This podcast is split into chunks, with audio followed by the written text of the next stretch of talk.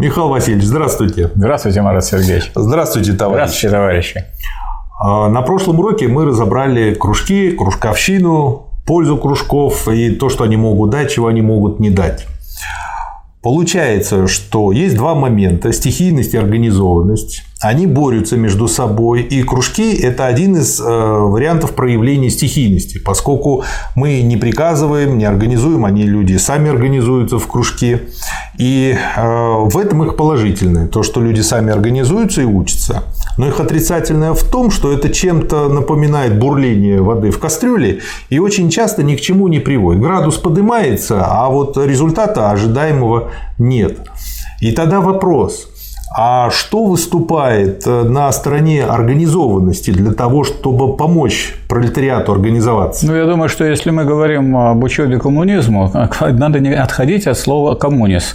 Угу. А коммунис не надо понимать только в виде коммунистического общества, а коммунис вообще общий. Угу. То есть надо э, приступать к борьбе за общее дело, за общие интересы, за общую выгоду. А какая выгода у всех разная?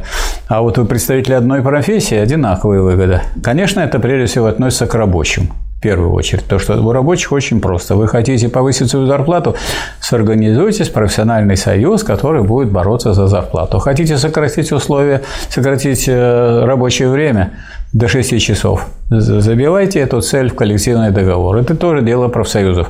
У нас, благодаря той борьбе, которая велась, хороший в целом закон, Трудовой кодекс, он дает возможность проводить коллективные переговоры с освобождением рабочих от основной работы на срок до трех месяцев с оплатой.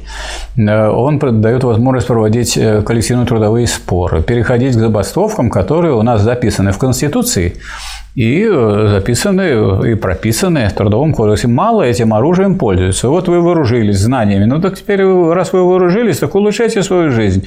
Хотите улучшить свою жизнь? В коллективном договоре нельзя хуже.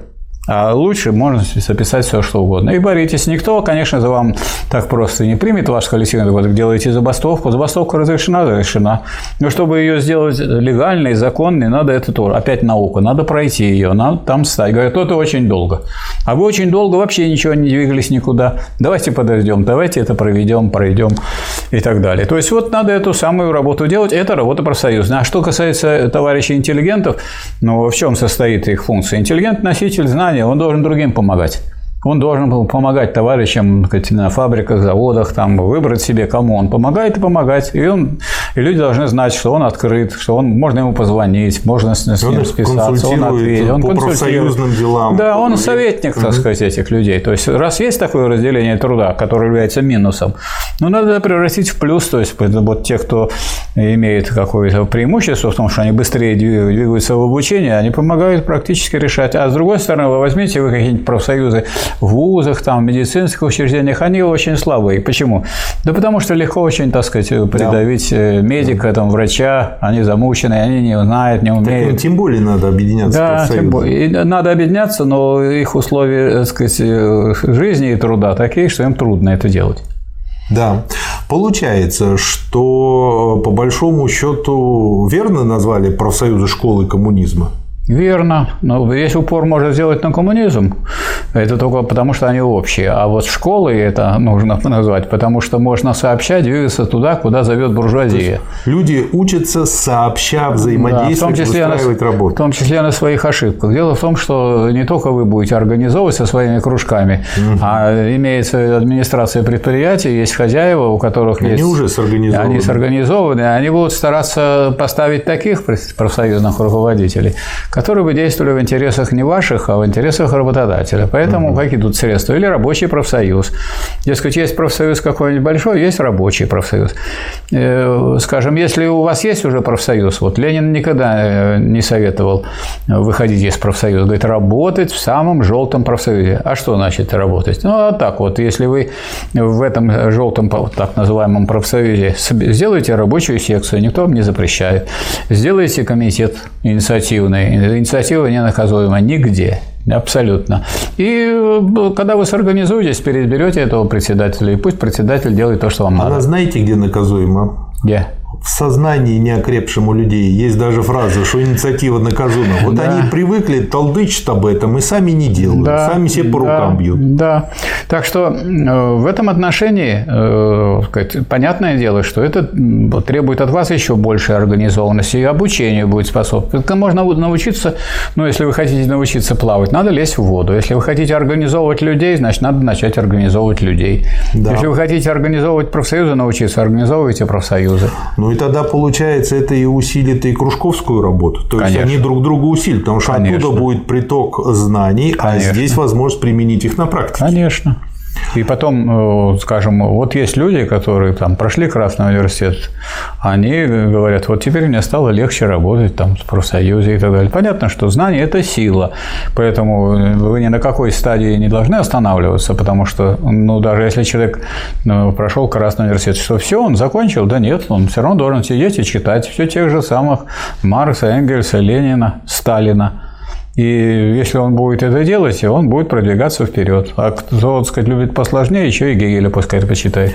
А В чем сила профсоюзов? Э, Чему там научиться можно? Сила профсоюзов в единстве. Вот мы, скажем, разные люди, у нас разные представления, разные политические пристрастия.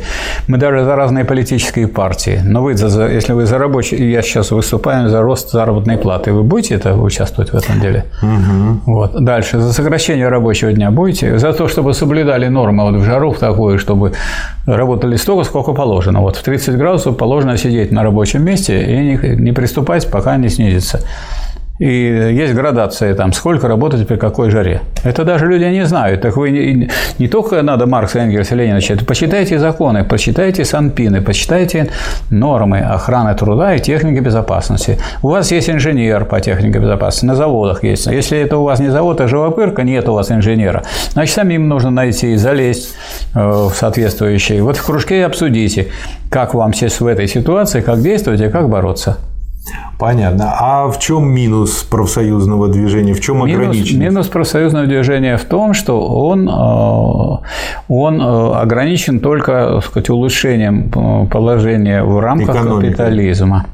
В рамках экономики капитализма. То есть можно улучшить свое положение, потому что есть относительная прибавочная стоимость, есть абсолютная. Абсолютная – это вот вас выжимают больше, заставляют работать, меньше платят. А относительная повышают технику и немножко приплачивают. Себе, себе получает там 80% прибавки, а вам 20.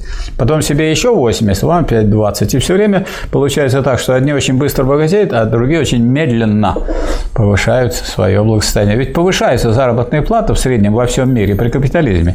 Если вы возьмете, и вы увидите, что вот одно дело было сто лет назад, а другое сейчас. И так будет бесконечно, потому что так и будет. Кто-то будет не знает, куда деньги, как говорится, деть, и жиру весится, а другие никак не знают, как прокормить свою семью. Да еще и образование стало платным. И в школу никак не записать, оказывается, мало стало школ. Оказывается, никак не могут пересчитать. Видимо, очень большая у нас где-то рождение. Михаил Васильевич, то есть получается два больших э, положительных качества. Первое – это уч- учеба совместной организованной работы. Да. А второе, благодаря этому в рамках капитализма можно отстаивать свои экономические права Да. и улучшать их. Не просто права. И, И, права зарплата, отстаивать, и интересы. Не и все интересы, и продолжительность рабочего дня и так далее и тому подобное. Да. Потому что при капитализме всегда инфляция, всегда растут цены, и это Да. позволяет как бы бороться против этого. Два Ну, на этом этапе социали- капитализма инфляция. Раньше было снижение цен при капитализме Да. на ранних стадиях. Два отрицательных момента состоят в том, что да, мы получаем улучшение, но дальше капитализма мы в принципе не двинемся. Нет. И э, второй сильный отрицательный момент, что получается из-за того, что в профсоюзе разнородные группы соединяются с разными интересами, с разными взглядами, рабочие из разных партий могут Да. быть в одном профсоюзе, то общее у них это как раз-таки экономические вопросы, но экономика, опять же, э, в рамках капитализма. В рамках капитализма. И поэтому дальше мы двинуться капитализма Не в можем. чистом профсоюзном движении двинуться не можем. Поэтому вы понимаете, что если лейбористская партия, лейбо – это ведь труд. Значит, лейбористская партия – это партия, которая возникла в результате, так сказать, соединения профсоюзов. Они как бы считаются входящими. И что? Ну, это Ну, просто получилось. прекрасно и существуют. Прекрасно существует, Да. как еще одна буржуазная партия. Вдобавок, так сказать, сказать, вот как бы в это включены эти профсоюзы, и они попали, так сказать, в такой мешок, из которого им уже не выбраться. Вот угу. такая картина. Поэтому рабочий класс должен осознавать свои интересы как класс. И э, ага. поэтому он должен э, думать не только об экономике, а о политике. А политика есть классовая борьба за завоевание, удержание и осуществление государственной власти. Отлично. То есть а, получается, что если рабочий класс хочет дальше идти по направлению к социализму, он должен а, озаботиться тем, чтобы создать свою да, уже партию. Правильно. Не профсоюз, а именно это партию. Правильно вы сказали, что это зада... рабочий класс должен этим озаботиться. Не кто-то там инициировал или кто-то там озаботился этим, чтобы дать этому рабочему классу партию. Рабочий класс, если он не создаст свою партию, он не, не перейдет к социализму, не восстановит социализм в России, в СССР, СССР не восстановит, потому что это не делается только на уровне профсоюзном. Это, угу. это как говорится, профсоюз – это школа коммунизма. Но ну, школа, а, а партия, она как а партия, ограничения. А партия да. – это высшая школа коммунизма. Хорошо.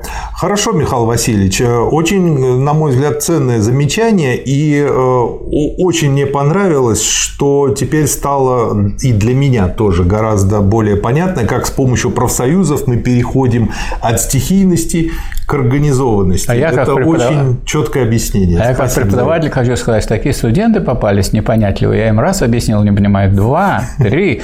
На пятый раз я уже понял, а они еще не понимают. Ну, я думаю, слушатели тоже уже поняли. Слушатели уже поняли, что вообще э, сказать, э, объяснение кому-то другому, я всех призываю к тому, что вы то, что узнаете, то, что вы узнаете, да. рассказывайте другим, объясняйте. Чем больше объясняете, тем начнете больше понимать. Да. Спасибо, Михаил Васильевич. Пожалуйста. Спасибо, товарищ. Спасибо.